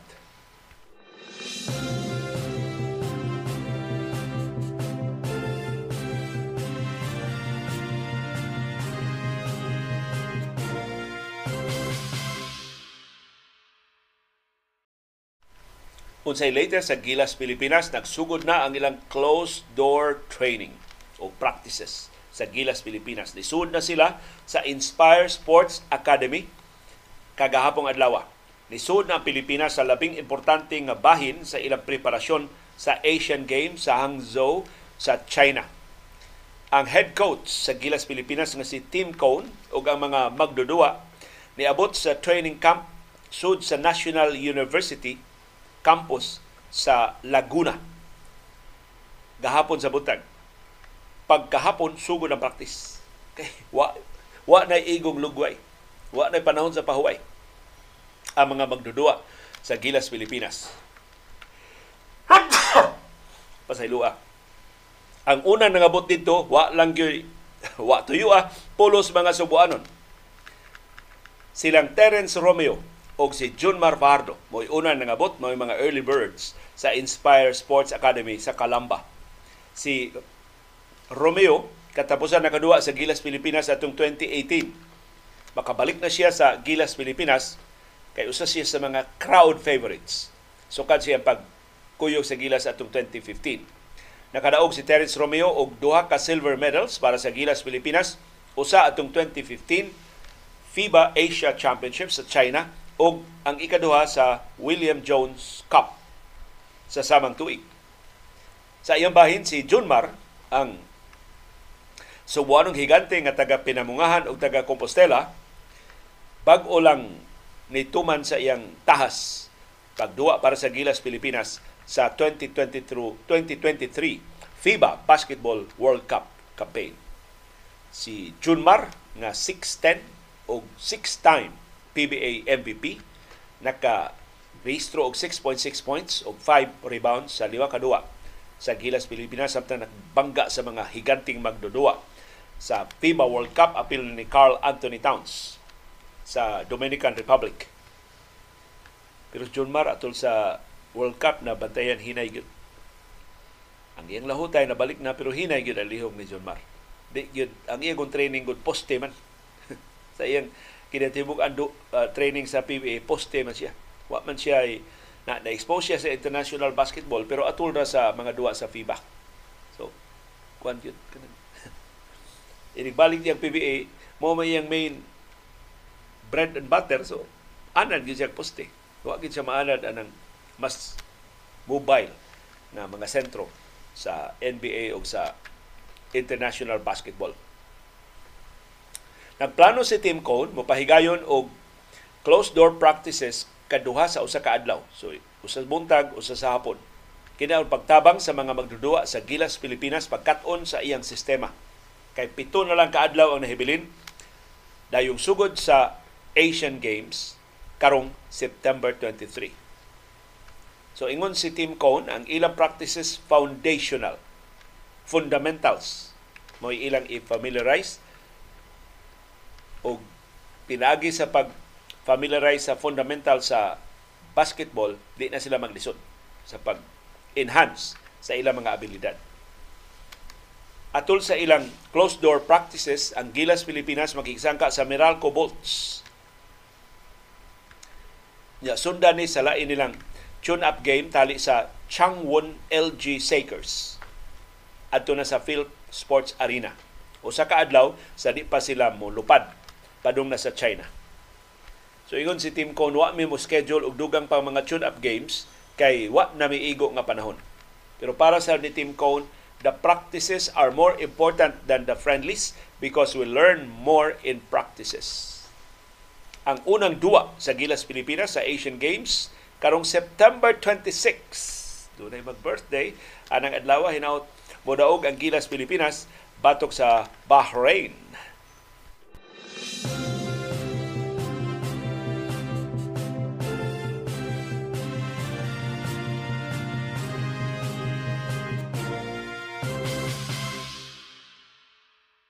Unsay latest sa National Basketball Association bad news para sa mga fans ni Damian Lillard ug sa Miami Heat Di madayon si Lillard pagpalhin sa Heat. Ipahibaw sa Portland Trail Blazers, formal na rin ang gitapos ang trade negotiations. May tungod ni Damian Lillard. Ug sila magkasabot sa Miami Heat. Wa gyud pun sa Miami Heat ang ilang offer para ni Damian Lillard.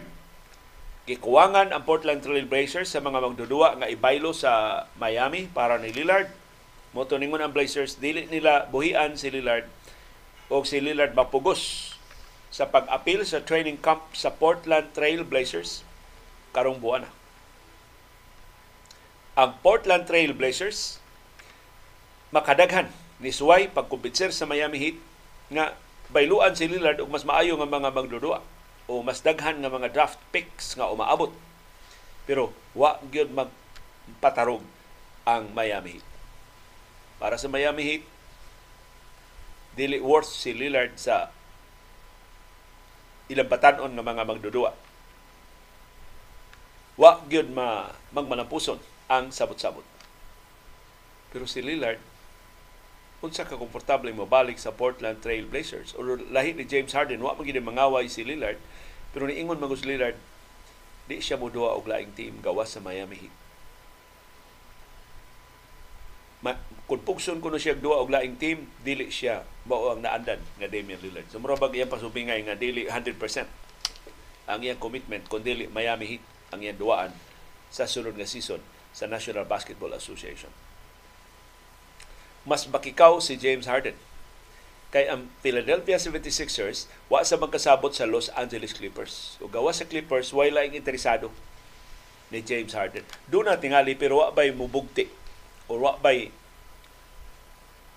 stable of players nga ikabugti, ikabaylo nila ni James Harden. So, kapait no sa realization nilang Damian Lillard o ni James Harden nga ang mga teams nga gusto nilang balhinan dili gusto mo give up og assets para nila. Mura ba og where is the love?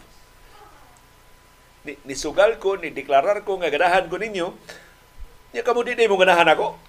Or ganahan mo nako pero gamay ra kay inyong gustong buhian para nako. Siyaro. so, ambot. Bakikaw si Lillard, mas bakikaw si James Harden. Kaya ang giaway ang GM sa Philadelphia 76ers yang gitawag nga bakakon si Daryl Morey. Ug yang giingon dili siya mo duwa sa bisan unsang organisasyon nga naa si Daryl Morey. So, mapugos sa Sixers ani pagpalagpot ni Morey aron pag-accommodate ni James Harden. Pero mao na usahay ang atong pagtakda og presyo sa atong kaugalingon dili man nindot paminaw no? Mura tag commodity presyuhan sa merkado. Pero usahay kung atong ma-overestimate ang atong value, mahagsa ta. Kaya ang ubang katawan di di sama di di ta sama ka importante silang pagtanaw. Ug mo ni nakaplagan ni James Harden ug ni Damian Lillard. Ug mo ni atong mapatiyagan matag karon og unya sa atong tinuod nga kinabuhi.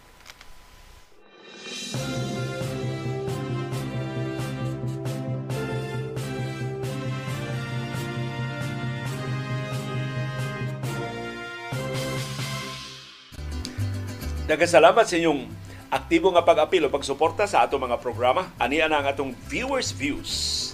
Ang atong mga viewers on demand. Wa kabot sa atong live streaming ug busa wa makarga sa atong comment box ang ilang mga panghuna-huna. Mo atong i-highlight sa atong viewers views.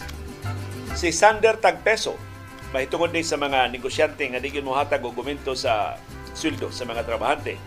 Only very few business people run their business honestly daghan nila dili mo bayad, dili mo hatag og saktong sweldo o benefits sa mga trabahante including SSS remittances and many of them dili mo bayad sa saktong buhis, mga tax evaders. Unya kung makuhaan na gani ang ilang ginansya, kay pasakaan ang sweldo sa mga trabahante nila dayog reklamo. Nya manghulga dayon nga manira. But our authorities because mga korap man dayon mo give in sa mga hangyo sa mga business people. Luoy gyud permi ang mga pobre nga mga Pinoy. Sakto ka sander tag peso. Huwag ite daganan. ang mga negosyante may nakug amot sa kampanya sa mga politiko. So mga politiko adto maminaw sa mga negosyante kay natong mga mayukmok. Dawat pag ita kwarta atol sa eleksyon, so para sa mga politiko bayad na ang ilang ang katawan. Di na sila di na sila kinala maminaw sa katawan. Si Richard de la Cruz niingon, di ba si Senator Cynthia Villarman ang nangu sa rice tarification law? Ya unsa may ang gibuhat karon? Pabaga ra gihapon? Katino, nabulilyaso mang rice tarification law si Cynthia Villar, may usa sa mga main authors. Ini mo balaod, ug sama sa andan, nabulilyaso, wa matarong na ni balaura sa pag tuki o ang gisaad gyud ini balaura nga 7 pesos kada kilo nga us-us sa presyo sa bugas sumay wa matinuod. Hinunua ni burot ang presyo sa bugas. Sumay bisan sa pagbaha sa imported rice kay ang rice cartel. Wa gyapon mabungkag. Hantod karon way bisan usa kasako sa rice cartel nga nadakpan og nakasuhan mo nang duda na ta kakonsabo ni sa administrasyon ang mga haligi sa rice cartel. Si Lorenzina Ramos niingon aw cut-on og no rice diet so, kung di gini masulban ni Marcos ang krisis sa bugas sumay si Bakulayo rato magmahal gyud pag-ayo ang bugas sumay si Bakulayo rato mawa gyud hinuon ang, pre, ang bugas sumay sa atong kamerkaduhan tungod sa binuang ining administrasyon na ang ato na lang gyud mahimo di lang ta mangaon og bugas sumay ana ka paiton sa may atong kanon di man mahimong targeton ang kamuti. Di man mahimong targeton na balangoy mas mahal o mas daginoton, mas lisod pangitaon kaysa bugas sumay.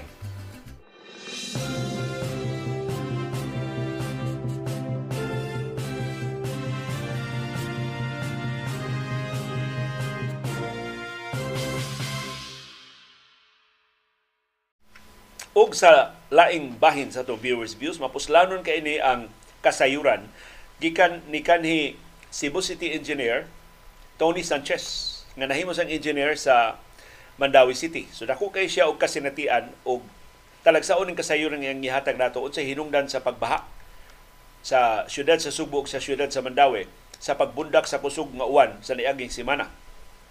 Matod ni Tony Sanchez, matungod sa flooding diha sa Santo Niño Village, Talamban, no Banilad ni.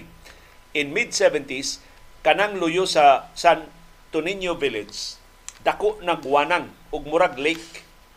After every heavy rain, mawa ra sa tubig after 2 to 3 days. So murag murag kuno naggamay nga sapa, murag nag lake o luyo sa Santo Niño Village diri na sa side sa Mandawi City Why complain? So wa lang tagda sa Mandawi Engineering. Diin ko nag-work. Dili padaghan ang bay diha. In late 90s, diha na ko sa Cebu City, doon na complain sa Santo Niño Village. May tungod sa flooding sa ilang village. Sa among pakig-meeting nila, ingon sila nga ang outfall sa floodwater usa ka bito o sinkhole nga ingon nila murag gituyo pagguba og napuno sa basura ang baba gi-inspeksyon namo o nakita namo ang bito. Dako kayo about 2 meters ang diameter og tinuod na alihan ang baba o basura. Nag-assign mi og mga tao para pagpanlimpyo. Sa paglimpyo, nag-anam og kalawm to the point nga ang worker nga among higtan og pisi og itundon pa ubos. Ang basura berahon na lang pataas. Muto nakahukom ang Cebu City nga paliton ang luna di na himutang ang bito o koralon aron di bayag basura. Pero ang floodwater libre nga moagi. We prepare the plans, program of work, and technical description of the lot. Ang Mandawi City na karakara na kay ang owner sa lot mag-abuno na kay tukuran niya og building.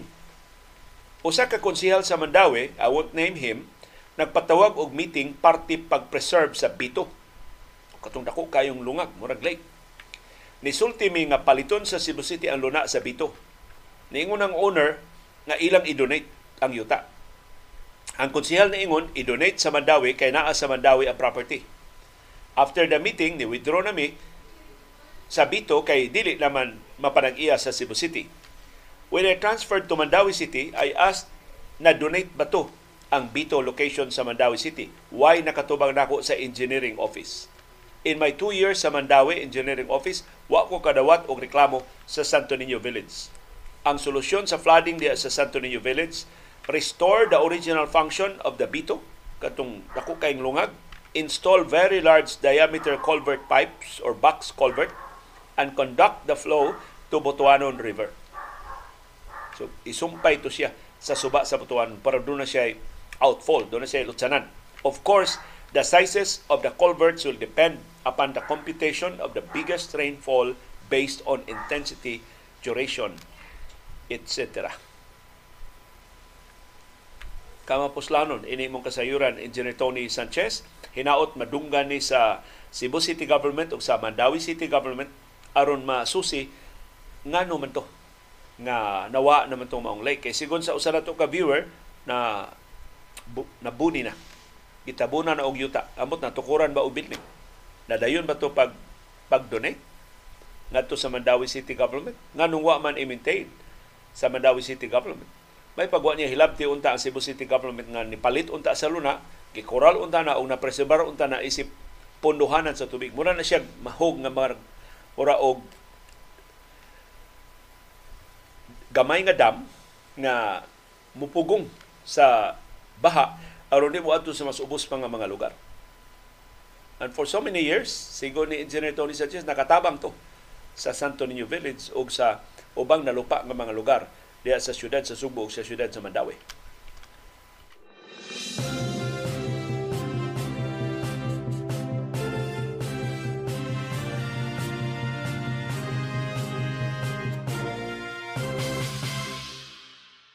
Ang sunod nga bahin sa atong viewers views mahitungod sa mga sakyanan. Mao ni akong ebidensya ninyo na kining inyo viewers views mas mapuslanon kaysa ako mga gipanghisgutan. Ug mao ni mas importante nga bahin sa atong programa.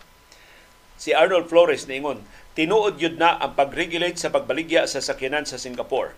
Murag ang gialaw is 1 million ray makapanag-iya. Unya, mahal kayo ang ownership sa sakyanan pero naapoy saktong infrastructure ang mga commuters dito maong okay ra gyud why wa sila pribado nga sakyanan. Mao nay dapat kopyahon sa Pilipinas kanang best practices nila dito kay maura ba nay aspiration ni Mayor Rama nga ma Singapore like. Pero maglisod ta kay humo kay ilong ato mga politiko. Palan padanlugan lang na sa mga car manufacturers, mga lobbyists, pilo dayon. Unsa nay nahitabo atong gipasa nga balaod nga why parking space di makapanag-iya og sakyanan nahilom na, na nabasura na ang mga balaod nun. So, daghan na kay mga pagsuway pag-regulate sa car ownership din sa ato sa Pilipinas pero di gyud makapasa, di gyud maka first base diya sa Kongreso kay tanang kongresista mga private car owners man. Sila may labing unang maapektuhan. Plus tinuod na mga car manufacturers dako kay glabi money para sa mga kongresista o mga senador di maka first base ang bisan unsa balaod nun katong balaod nun nga makinahanglan parking space sa di pa makapalit og auto kang Senador Win Gatchalian. Nakaros Gatchalian, wa na maghisgot ato. Si Henry Barcial, mahitungod gyapon sa sakinan. Usa sinungdan sa nagagrabe nga traffic diri sa Cebu, mao ang mga dato nga mopalit na pod sa naibga nila nga mga bag-ong models sa 17 ka brand sa mga sakinan nga nag-contest og latest models nila. Ang una jud ang Toyota nga kada model dunay upat ka types J, E, G o type V. Ikaduha ang Nissan na dunay tulo ka types. Honda upat, Kia lima. Suhito ni atong viewer sa mga sakinan. Mitsubishi unom, Suzuki pit no. Kuande ika ikatulo ang Honda, ikaupat ang Kia, ikalima ang Mitsubishi, ikaunom ang Suzuki sa mga top brands ni sa mga sakyanan nga himalitan din sa atos Pilipinas. O sa Subo. Ikapito ang Hyundai, ikawaw ang Ford, ikasiyam ang BMW, ikanapo ang Mercedes-Benz, ika-11 ang Photon, gikan sa China, ika-12 ang GMC, ika-13 ang Cherry, ika-14 ang Tata nga gikan sa India, ika-15 ang Rakal, na Rakal nga sakyanan, ika-16 ang Mini Cooper o nalimot na kusuban. Wa pay labot ang lailaing model sa mga dagko nga mga sakinan, nagtukod pod o mga outlets dinhi sa Subo. Why control nga nag-govern sa o makababag kay na kunoy international law ana. Di na tinuod na dunay international law nga nagbabag sa ownership sa mga sakinan. O gipamatud ana sa Singapore. Ang pagpanag-iya og auto dito sa Singapore labihan kalisod ug labihan kamahal Tungod ni kay ang Singapore gamay kaayo nga syudad. Limitado kayo ang iyang luna. O hindi niya kontrolahon ang ginaganon sa mga sakyanan, muawas ang mga sakyanan dito sa Singapore. Usas mga paagi sa Singapore, mao ang paglisod-lisod sa pagpalit og sakyanan. Sa di pa ka makapadagan sa imong sakyanan, kailangan ka mukuha og Certificate of Entitlement. Ang COE, isubasta ni sa gobyerno sa Singapore. So ang tanang mga sakyanan kinahanglan mapalit lang nimo kung doon na kay COE. So kinaka mukuha o nag certificate of entitlement una ka makapalit og bagong sakyanan dito sa Singapore. o kini COE di nimo mahimong kuhaon dito magbidding dili ni bidding ano ipahigayon ang COE pinaagi sa bidding subasta so mura raffle ba ang COE pero matud pa ni Sir Nem sa SEDA ang COE pariha og presyo sa sakyanan Subritan, palit ka og sakyanan nga 1.5 million. Ang imong COE, 1.5 million sa. Unya, dili tanan. So mayon mo, ah, mga dato ray makapalit ana dili man. Kontrolahon man sab. Kung na Singapore karon to iga usa ka gatos sa sakyanan ang atong i bidding. Di usa ka gatos sa kabago sakyanan ang mapuno. Anang to iga.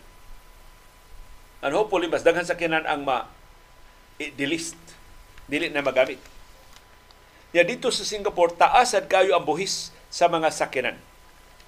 Apil sa buhis gipahamtang sa Singapore kining additional registration fee.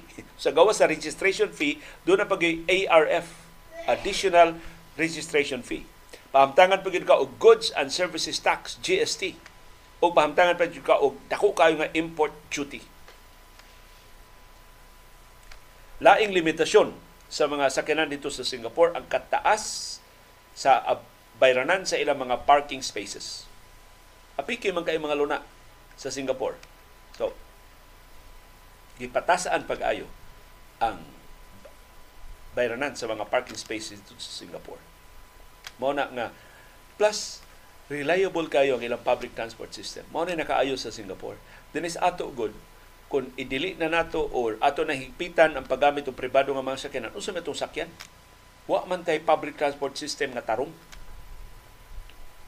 na, naatol sab wala ni tuyo ah, ang tweet ni Justice uh, Senior Associate Justice Marvic Leonen sa Korte Suprema nagkanayon just an observation there are simply too many cars and vehicles via the limited space of our road network in the Philippines. Time to collectively individually consider other solutions besides just building more roads and selling more cars and motorcycles.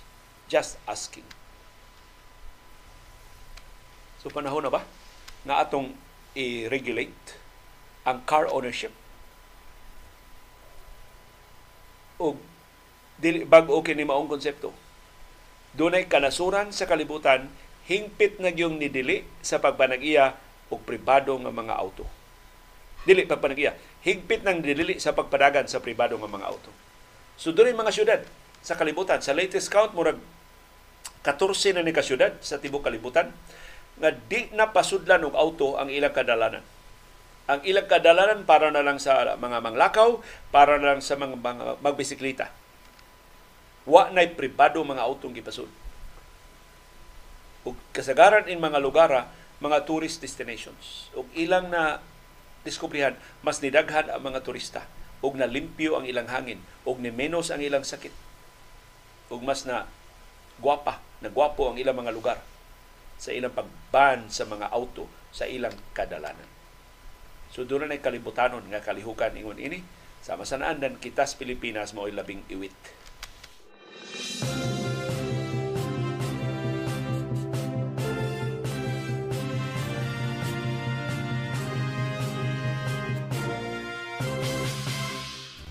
Sa pagpadayon sa itong viewers view, si Eduardo Desamparado niingon ang mga bright o ana sa gawas, ang mga marunong mo ay nagpabilin din sa Pilipinas.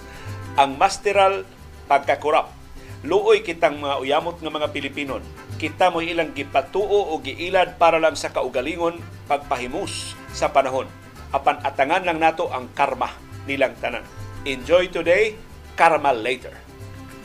Si Luke niingon all these politicians who are favoring China in the goings on in the West Philippine Sea can be called traitors. Instead nga mulaban sa Philippine Coast Guard, tuwa na hinuon laban sa pikas. O si Luke niingon sab, I look up to Madam Lenny Robredo nga nagpas o ni pasaka og balaod non on transparency on the part of public officials. Kanindot unta kun ang present administration ug tanang public officials parihas o panghuna-huna ni Lenny Robredo. Very honest good. Kabulahan unta natong mga Pilipino. O si Saidi Safra, mao man nang utana kung kumusta na unsa na plano sa politika ng oposisyon sumabot nga eleksyon. Uyon ko nga ihangad na lang nato sa kaytasan ang mga nahitabo sa atong nasod karon. Pero mamasin lang pod ko nga hinaot magkayusa ang oposisyon sama ni Mayor Magalong, Senador Hontiveros, Attorney Lenny. Katong mga mayor nga tinuod anay ang suporta sa good governance ug uban pang mga ligdong kumpara aning mga naglingkod sa gobyerno. Ug akong panghinaot ang ilang paningkamot sa paghimog mga lakang aron matuis mausab nato ang hunahuna sa mga botante sa umaabot nga eleksyon. Si JR naingon kinsa mangyo atong tuuhan. Si Sara na during sa House hearing nag-ingon nga ang 2022 confidential fund sa Office of the Vice President iyang nakuha gikan sa Office of the President o OP o ang DBM nga niingon nga gikan dito sa contingency fund. Ang mga kawatan bisag unsa na lang yung ilang ipangtabi para lang murag legal sila nga paminawon.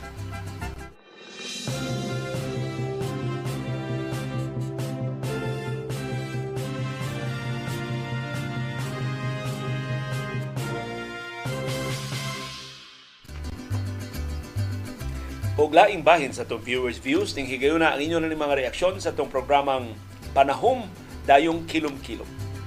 Si Nem sa Seda, nagiskom ito panguyab gahapon, niingon, ako lang sa i-share akong kaagi pag high school o college nako. Wa jud ko kasuway og uyab, pero daghan ko gipanguyaban. Pero ang problema, ni usa nila wa jud ni sugot nako mga unom siguro kababay akong gipanguyuban pero wa joy ni sugot nako. Nangutan ako sa usa nga ni busted nako niingon siya nga ang rason wa ko niya sugta kay wa siya nakita nga maayong kaugmaon nako kay di ko no ko bright sa klase ug niwang ko no kay ko. kay mura man kog tiking kwanggol.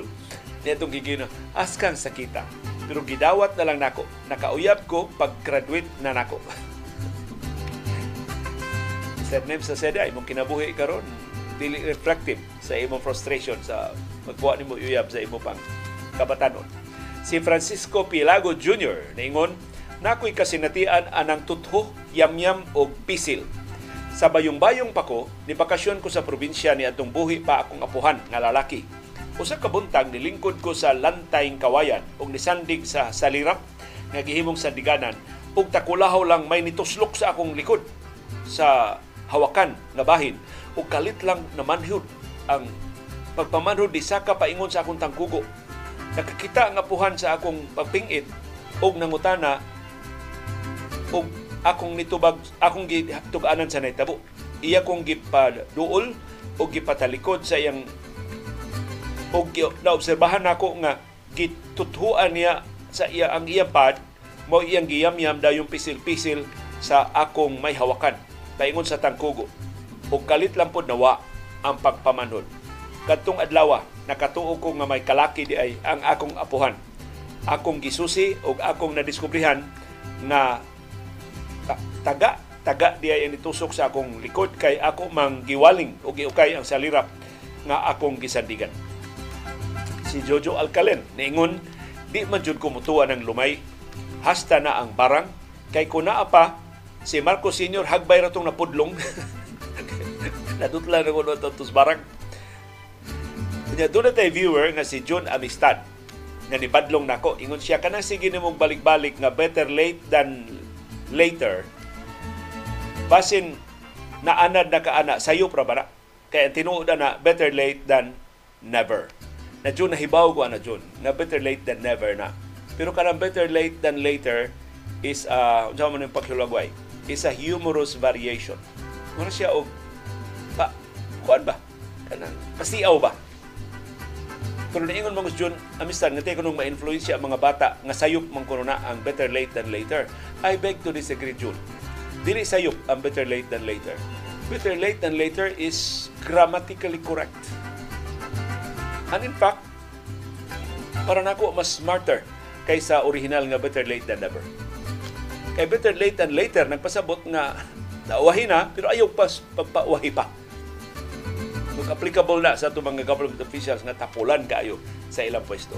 Pero salamat kayo, John Amistad. Di magud mahimo nga atong i-explicar ang tanang jokes, ang tanang pasiaw, ang tanang uh, paukyab nga atong ipahigayon din sa atong uh, programa kay mawad sila sa ila value pero nakinahanglan ta John o pareha nimo nga mangurihir Parihan nimo nga mubuyag aron nga atong mapasabot. Ngano nga mao atong gisulti, ngano nga mao atong giingon.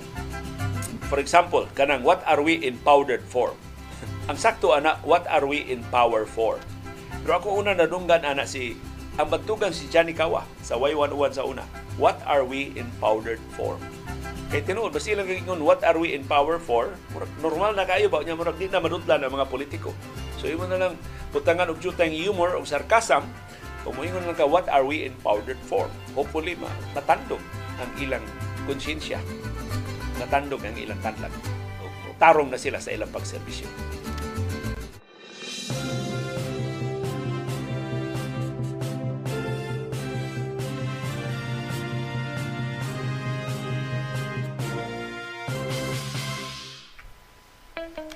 Dunay daghang batang sa kasayuran. Dunay kasayuran pinadaylang dali ra kay mahibawan. Dunay si kasayuran gitaguan kinumluman ang ayang kuy-kuyon sa katawan. Kasayuran kinuy-kuyan. Gilusad ang bag-ong Pilipinas nga logo kay bag-o na no ang brand ning administrasyon nga bag-o. Matod ni Presidente Ferdinand Marcos Jr., bag-o ang serbisyo ngadto sa mga Pilipino ang pagbanhaw sa maayong pangalagad sa iyang amahan kaniadto.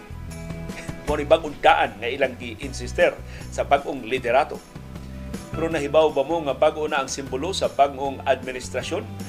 O nga magkapahibong ang nahimong simbolo mao ang pulboron.